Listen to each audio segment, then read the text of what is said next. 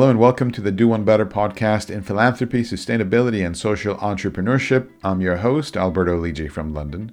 Please click that subscribe button and follow us if you're not doing so already, and do leave us a rating and a review. It helps others to find this show as well.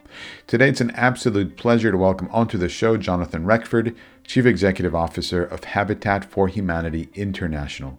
They work in more than 70 countries, have been around for decades, and are very big on addressing the issue of housing poverty, ensuring that really marginalized segments of society have a roof over their head. We're going to be talking about the work they're doing, some of the interesting financing that goes on, some of the volunteering opportunities that happen, and a great deal more. So I'm really excited about today's conversation. And Jonathan, without further ado, a big heartfelt welcome onto the Do One Better podcast today. Thanks so much, Alberto. Great to be with you. Well, it's great to see you. You're out there in Atlanta, Georgia, in the East Coast in the US. I'm here in the UK. So we have a little bit of a time difference, but not too much. You're the Chief Executive Officer of Habitat for Humanity International. It's an organization that I've known for a really long time and held in high esteem. But why don't we start by finding out a little bit about Habitat for Humanity International? What's it all about? We are a housing organization. So our mission is to put God's love into action by bringing people together to build homes, communities, and hope. And we do that in a whole variety of ways. The, the quick backstory is it came out actually of a, a remarkable pastor in South Georgia who started an interracial farm in 1942. And you can imagine how welcome an interracial farm was in 1942.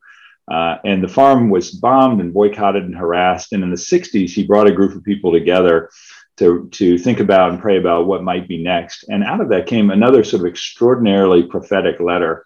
And he, uh, he came up with the idea with this small group of a fund for humanity. And the problem they were looking at were uh, poverty issues, but the specific one were sharecropping farmers who were living in these terrible shacks uh, in poor conditions. And the idea was they would come around them, help them build a proper small home, give them a, a no profit, a no interest mortgage that they would then pay back and then keep making payments, and that the fund would then be sustainable. And they called it the Fund for Humanity. And a, a young social entrepreneur who had come um, to this farm to repair his marriage named Millard Fuller took this idea and went to Africa, then Zaire, now Congo, to test it out. And after three years of, of testing, the Fund for Humanity became Habitat for Humanity.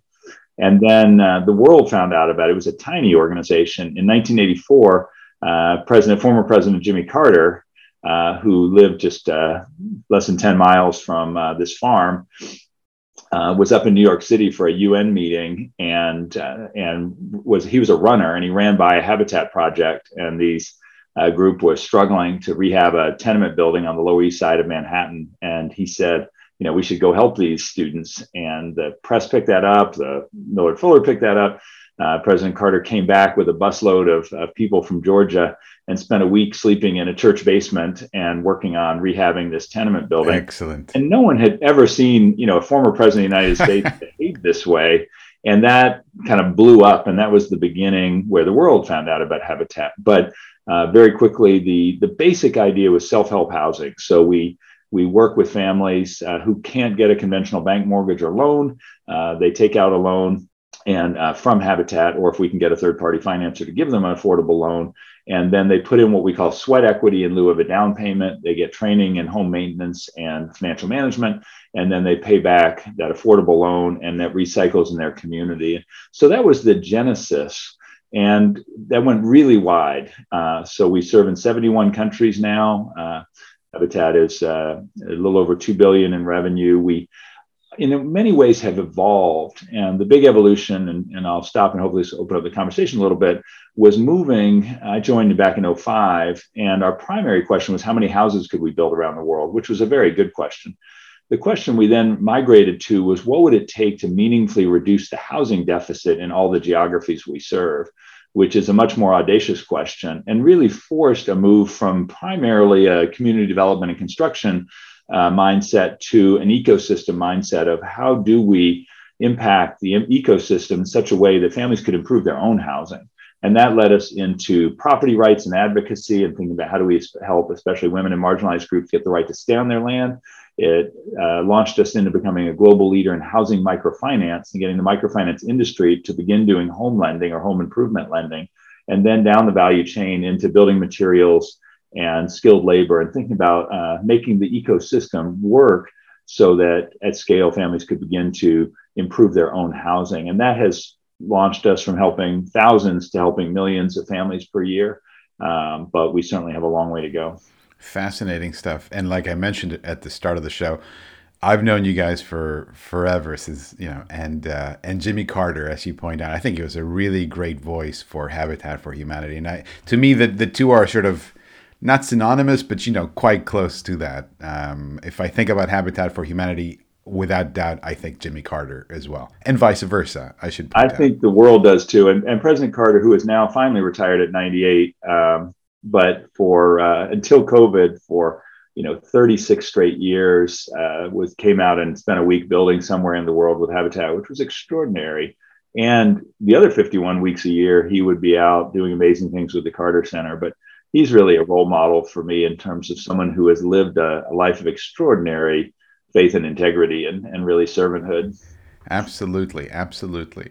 And so tell me about, um, I guess, the most important areas, your priorities, your initiatives. There's so, I mean, I don't, we're not going to be able to cover it all, but tell me what's keeping you up at night with excitement about the good you're doing.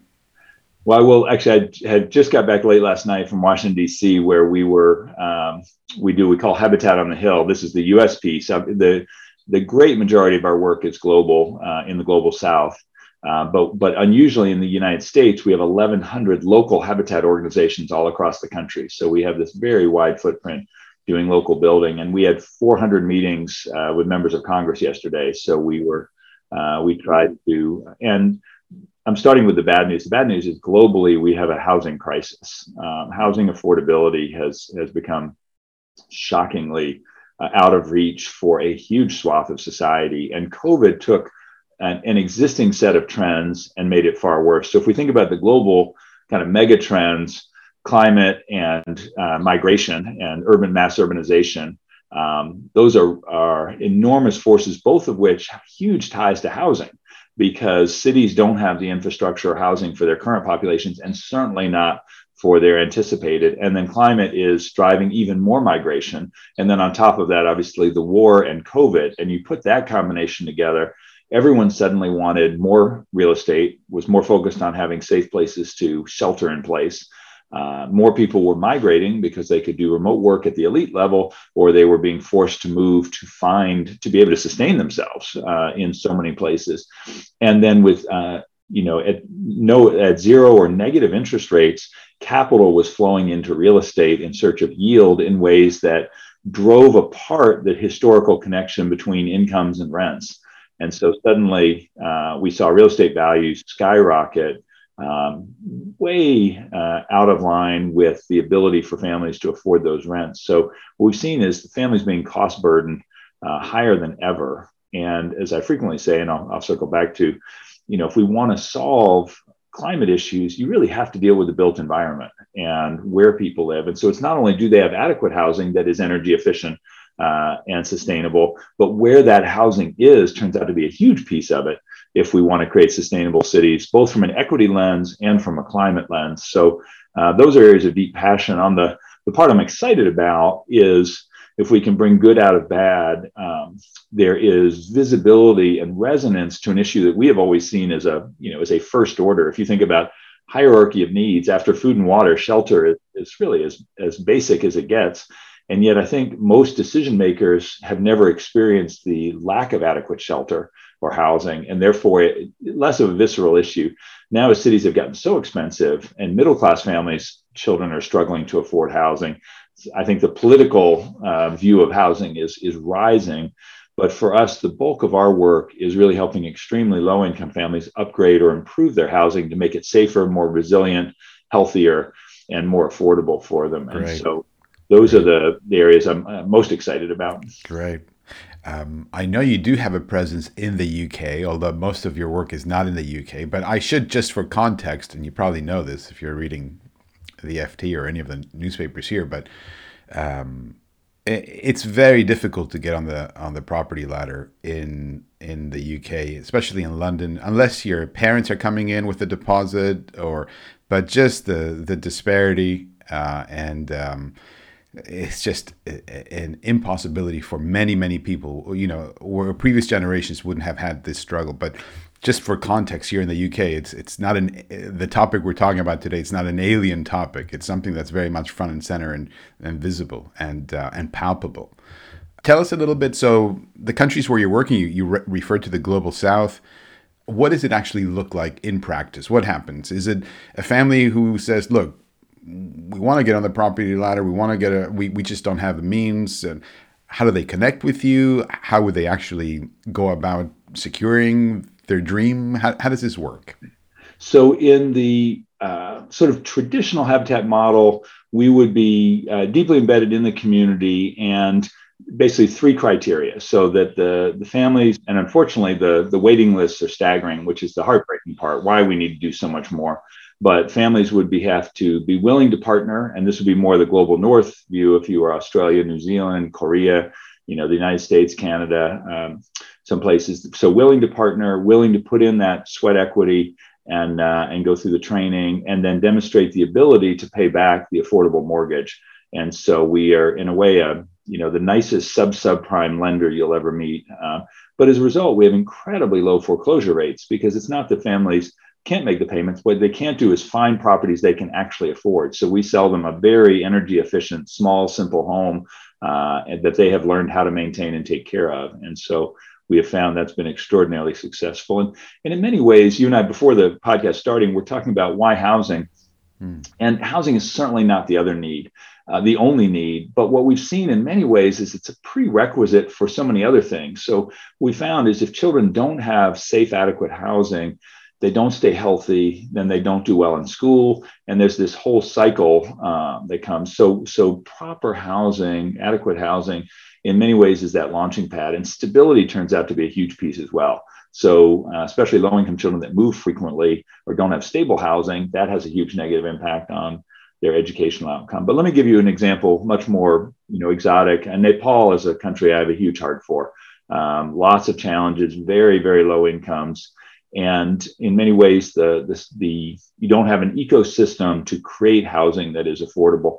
And so we've really tried to work on multiple levels. And i'll unpack that just a very quick example. So we work with some very vulnerable groups that have been uh, historically disadvantaged. And we worked with local government national government to get them the right to stay on their land. Uh, and because if you think about it if you don't know that you can stay it's not rational to invest in upgrading. So the first step was securing at least secure tenure, the sort of the the government's view that you belong there, even if it's not a legal title, at least sort of certification, because then you can start thinking about permanency and investment. Second step is we work with a whole array of, of uh, microfinance partners and community local community organizations and they actually do the lending we do some wholesale lending to them to give them capital and then they're doing retail lending small loans. These aren't whole mortgages typically, but would be small loans that would help the families uh, incrementally build their houses, which is how the very low income families of the world build. So it might start with getting a, a proper foundation or cement floor, it uh, proper roof, getting access to water sanitation, expanding to have uh, enough living space per person. We're then partnering with uh, in Nepal with um, the Hilti Foundation. This is a large industrial tool company, and there's a their foundation has been really interested in sustainable building and has been a global partner for ours. And we're working on a, on a special kind of treated bamboo that's very low cost, locally grown, properly treated, extremely durable. And we're using a, a bamboo with cement plaster that creates a, an, a very resilient uh, and earthquake uh, resilient home. And then the families are taking out loans uh, to pay those back. So thinking about kind of the whole value chain. Can we get better quality building materials, help them with design and support, uh, make sure that there's a skilled labor that is trained uh, to build well, and then giving the families the right to stay and access to financing. And in doing that, you can that can start hopefully to scale in a way that that would keep working even if Habitat exited and got out of the picture, which would what that would be what real success would look like for us. Yeah the uh, the issue of titles and property ownership, and in many countries, it's such a challenge even just ascertaining the ownership of a plot of land. And many people who've been there for ages don't have access to it, and the record it's just that in itself. I remember from from previous work I've done, it can be such a challenge to overcome when you're trying to do a local intervention, right? It's a huge issue, and very often women in marginalized groups are the ones who have the least protection. And so, uh, one of my favorite examples was a number of years back, actually with support from DFID, we created a small academy in Bolivia where women didn't have the right to own property. And if you think about that, you know, you think about divorce, death, inheritance, abuse, and all the implications, or just the inability to have an asset. And I think increasingly our world is becoming divided between people with assets and people without assets. So we trained this group of uh, formidable Bolivian women and a few men. And I had the privilege of meeting with them. And they not only uh, successfully got the federal government to give them the legal right to their properties, they got the law changed at the federal level so that if a man was married and wanted to register either his home or his land, it had to be joint titled. Now we've got to then make sure that the law gets applied, followed through, and done. But but we would consider that an advocacy win of changing the enabling environment because then you have at least changed the the sort of foundational infrastructure. And uh, or in a similar way in Colombia, where the government is you know was invested with us in wanting to make it easier, there were 64 steps to get a title and expensive and exhausting. So there, the focus was: could we shrink, streamline that process and make it much less expensive and simpler for families who've been living in informal settlements for, in this case, decades, to get that formal right to stay? Absolutely. And it's not just changing the law, it's changing the attitudes, making sure people are aware of the law, making sure that it's enforced uh, uh, accordingly. There's so many different steps, right? Exactly. So we would say that the law is the first step, but certainly not the the end step because then it's coming alongside and and uh, supporting the families to get through that process and make sure that it actually yeah. And the support i think is quite important right? Because unfortunately many of the groups that you're referring to marginalized illiteracy is an issue an inability to understand. Not everybody can sit down and there fill out all the forms and dot all the i's and cross all the t's the way you might. Not everybody has that uh, education in the in their back pocket Absolutely. You know, it's it's a great insight. And it's one of the things we learned as we were trying to grow out our lending work, our wholesale lending. We actually started out no microfinance banks would do housing and we knew there was a demand for it. So we started lending our own capital to microfinance banks and training them to do lending. And then we actually raised a wholesale fund called Microbuild that just won the silver medal from the United Nations for most effective development innovation. And we um, that $100 million uh, has now we've loaned out 170 million as the funds have, have evolved it's going to return it's going to pay back its uh, its bondholders as well as a, a, modest return to its equity holders. It directly has helped a million people get improved homes but indirectly has has leveraged uh, now billions of dollars of capital as we started to demonstrate that this that there is actually a market. The thing we learned that has been harder to crack is the families when they borrow the money then need some help on how to get a good improvement, but they're very low income, so they don't want to pay for that help. And so it's you can scale the lending faster than you can scale that local retail technical assistance. So we've been trying to give institutional technical assistance at the lender side, and then we're trying to find different ways. And we've done lots of experiments of how do we educate the families to then get value for money with the loans they have borrowed. We're actually experimenting in Kenya and Philippines with a home improvement TV show. So not to do direct training, but to uh, but to kind of uh, show what it looks like for families to go through the process and improve their own homes. Uh, Excellent. I used to be a big fan of this uh, this old house or this old home with Bob Vila. Yes, if you remember it's that. It's a great show. I'm dating myself here a little bit, but um, but it's interesting. So if I understand you correctly, here on the financials, actually, uh, there's good these are good investments for ethical investors as well. People who are interested in having a financial return and doing good and, and unifying both of those. I think there is. You know, there's a great debate in the impact investing space. And and I'm I'm actually I, I think we tend to say it's either or. I think we need all of the above. So I think there is a role for market return, you know, impact investing. Um, that's not the space we're in. We're a little further out on the bleeding edge, and so concessionary what we're we're looking for is concessionary capital. So I, I, think of us as almost leveraged philanthropy. We raise a lot of philanthropy. We run a chain of a thousand retail stores, thrift stores that generate the families pay back these loans, and we recycle the, the loan proceeds. But we, then we use philanthropy so we can accelerate and grow. And the reality is. Uh, there's no place in the world where you can build housing for very low income families without some subsidy in either land or in financing. So we're trying to to uh, live in that. But it's an interesting debate because I, I know I've got friends who I deeply admire who would say there's no trade off. You can get full market returns and do good. I I think the temptation when you go for that is to go up market. So you tend to move away from the riskiest clients and away from helping the maybe where the area is most the desperate area of need. So I think we need you know, there's always going to be a need for humanitarian aid for families who have no income, uh, who've been impacted by war, impacted by uh, by climate, by other tragedy. I think there's a, a, a, a in between spot for concessionary capital that kind of leverages philanthropy. And then I do think there are places where you can make full market returns. But I feel like for the NGO and nonprofit world, we should be a little further out on the risk edge to demonstrate what's possible and sort of push the market, but but with a pro poor. Uh, yeah, lens. I mean that could be a, a, whole series of different episodes.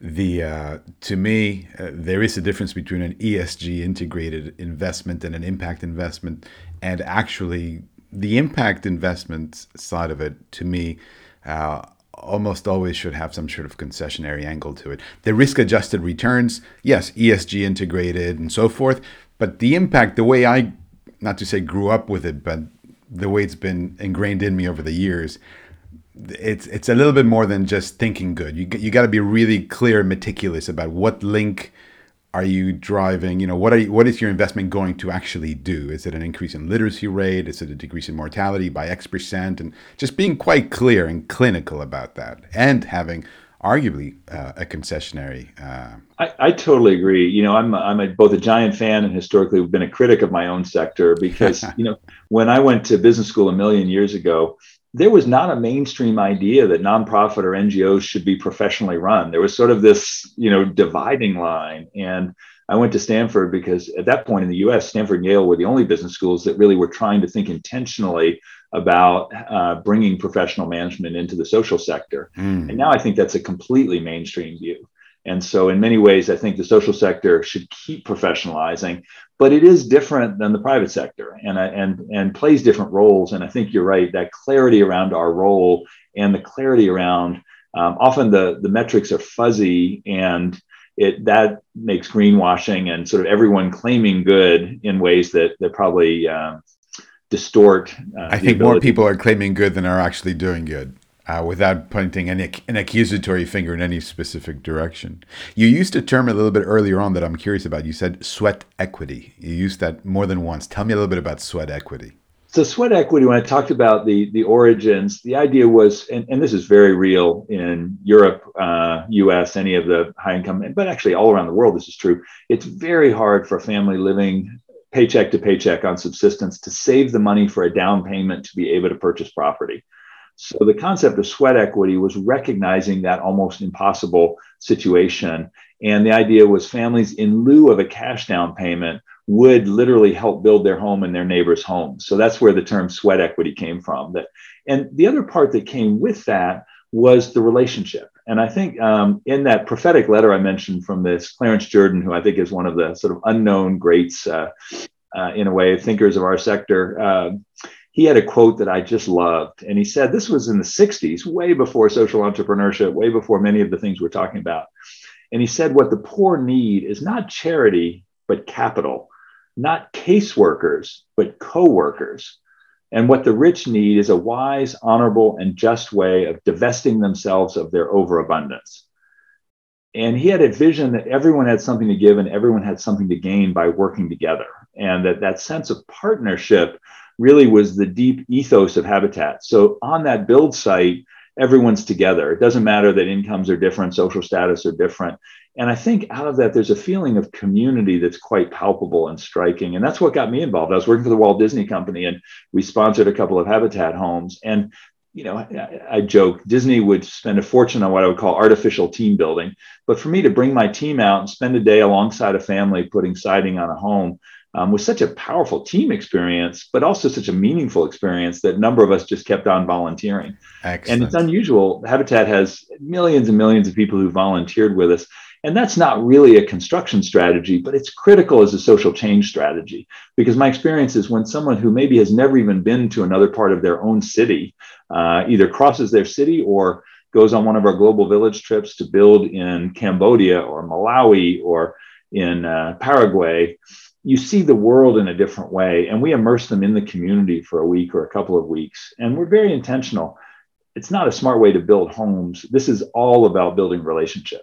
And I think, and that there's a responsibility out of that relationship to then go and do something good. In our increasingly polarized world, actually, I love that uh, that community building aspect of our work. And, and we're doing a, a, big effort in the United States around intentional bridge building, that actually using service as an antidote to polarization. But that's a that's a whole other conversation. Yeah, no, but that, I think that's a great uh, angle as well for for yet even more episodes, because philanthropy can certainly be a unifying force. I think in a world where so many divisive tensions. Uh, even internally within families, and it's philanthropy seems to be that one thing that brings people together. Uh, you referenced the Walt Disney Company, your time there. You referenced a little bit about Stanford, and I did read your bio. You have a fascinating bio. You were at uh, Stanford MBA, Goldman Sachs, Marriott, uh, Disney. Give us a little bit of insight into your career trajectory, your personal narrative, how you ended up where you are today. Well, I often say I think God has a sense of humor because my career made no sense to me. And yet, when I look back, all those pieces have turned out to be so valuable in preparing for uh, me for where I landed. Um, I'll try to do the short version. I had an amazing role models. So two extraordinary women in my life. My godmother and my grandmother were both kind of ceiling, uh, glass ceiling breaking uh, pioneers. And my grandmother was uh, one of the early women in the U.S. Congress. And she um, was deeply passionate about civil rights and justice issues. And and almost every time I saw her as a kid, she would quote her favorite verse in the Bible, Micah 6 8. He has shown you, O man, what is good, and what does the Lord require of you, but to act justly, to love mercy, and to walk humbly with your God. And then she would ask me what I was going to do to be useful. So her view of the good life is we're supposed to be useful. And uh, so I was going to go to law school and go into politics to be like her. And then suddenly realized I had no interest in being a lawyer. I just thought that's what you did. So I had to come up with another plan. Um, talked my way into a job at Goldman Sachs and then suffered mightily for the hubris of uh, telling them I would learn finance faster than they could teach other people how to communicate. And uh, I was not fully accurate as it turned out, but um, learned a lot, including that I probably wasn't cut out to be an investment banker. I really wanted to regain perspective, had a deeply transformational year. I, I moved to Asia with a grant from the Henry Luce Foundation and spent a year uh, doing marketing work for the Seoul Olympics uh, back when Korea was just emerging. And then, uh, longer story, I won't tell, ended up coaching the Korean rowing team uh, in preparation for the, the 88 games, uh, which is a little bit like the Jamaican bobsled team. They only qualified because they were the host country. But, but I lived immersed in the Korean training camp with all the coaches and athletes for a year and totally gave me a new view of the world and life. And that was a deep year for my faith went back to business school with the idea I would learn in the private sector and then take those skills to the nonprofit world. And then that was more meandering. So I, I spent time uh, Marriott, Disney, Circuit City was starting CarMax, which I thought was fascinating. So I was head of strategy there, and we we helped uh, take CarMax public. And then I was president of a now dead retail chain. So my my business credibility is gone for your listeners. Back when people actually went to the mall and bought music on plastic discs, uh, this was a large chain, and Best Buy bought that. And I thought, you know, I've stayed longer than I ever planned in the private sector, and so stayed for a year to help with the transition, and then exited and that was the next big inflection point and i thought uh, i went off to india god broke my heart around uh, global poverty issues and i thought i really want to do this and then it was much harder than i thought to make the transition and while my business career had been growing uh, new businesses uh, within companies my volunteer work had been helping churches grow and coaching pastors and that led very unexpectedly to being asked to help lead my my very large local church, um, which everyone I trusted for career advice said not to do uh, but felt was the right. And I look back and and actually that waiting time and then the church time turned out to be just the right complement to my corporate time to be ready when I wasn't looking. And in 2005, I got a call uh, about Habitat for Humanity, which kind of combined all the things I was passionate about and interested in. And so um, did not think they would choose me, but but as you can tell, I could hardly keep a job. And now uh, this has been this is year 18, but I wow. have absolutely loved uh, the work, and I still feel deeply con- convicted about this mission. Wonderful, wonderful, and it, and it is as you point out. Oftentimes, when you're not looking, that's exactly when when it happens, isn't it? you know, I think one of my my godmother's advice was, you know, it's which it was hard to understand when I was young, but I so resonate with it now, which is if you you know if you focus on acquiring power, you will inevitably get derailed or or go off course. But if you focus on achieving a mission, you'll attract the power you need to accomplish yeah. the, the mission. Yeah. Tell me, in terms of uh, folks who are listening to this, whether they're in the U.S. or the UK or Paraguay, wherever they might be, how can people get involved uh, find out if they want to help if they have the uh, inclination or the resources where where can we direct them to and what can they um, how can they get better versed in what you're doing Thank you so much. So, if you go to habitat.org, that is the simplest uh, way, and you can learn there are array of ways to, to get involved. COVID stopped all of our international volunteering, but that finally is going to just is ramping back up. So, those opportunities are going to come back again.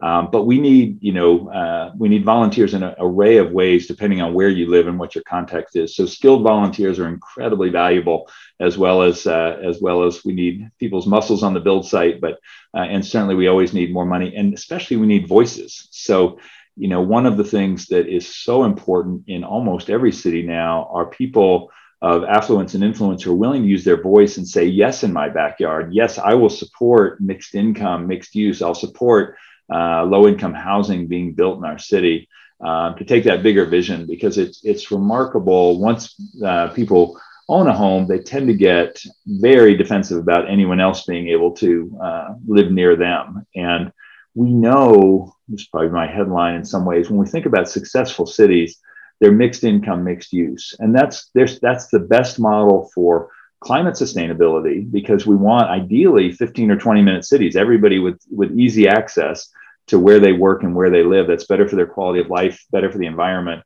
uh, better for the community. We also know that social mobility and community results are better in mixed income communities, that low income children who grow up in mixed income communities still have relatively good social mobility in many contexts. But low income children growing up in concentrated poverty have almost no social mobility.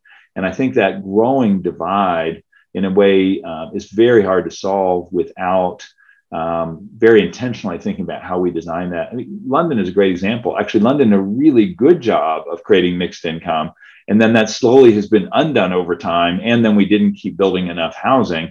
So now London, which had pretty good mixed income and social housing, has a huge deficit and prices have just exploded. Now, you know better than I. I do know. I do know. Is there a key takeaway you'd love for the audience to keep in mind after they finish listening to today's episode? Well, it's you'd be shocked since I work in a housing organization that um, that I think the takeaway I want people to think about is one, um, you may take housing for granted, but if we really want to have sustainability, we've got to have energy efficient, sustainable, simple housing in the right places. If we want social equity, we've got to think about housing and how that fits into it. And if we want to have economic growth uh, for uh, for the business community, you can't keep a trying or growing your business if you if your workers don't have a place to live. So I think both on the moral side and the practical side, we've got to really think about how housing fits into the kind of communities we are trying to create. Excellent. Jonathan, thank you so very much for joining me and joining us on the Do One Better podcast today. It's been insightful, enlightening, thoroughly enjoyable, and I hope people listening uh, take action and learn more and get in touch with you. So thank you so so very much. It's a pleasure, Alberto. Great to be with you. Thanks for having me on. Perfect. And that's a wrap. Thanks very much for tuning in. As always, you've been listening to a great chat with Jonathan Reckford, Chief Executive Officer of Habitat for Humanity International. For information about this conversation and more than 200 other case studies and interviews, please visit our website at lidji.org. That's L I D J I.org. Please click that subscribe button and follow us if you're not doing so already. It helps others to find the show. And thank you so very much for joining us. I very much uh, enjoy producing these shows week in and week out. I learn so much every week. I'm privileged, and hopefully, so do you. And you're a little bit enthused, better informed, and are able to take some positive action to improve the world around you. So, thanks for that, and I will catch you on Monday.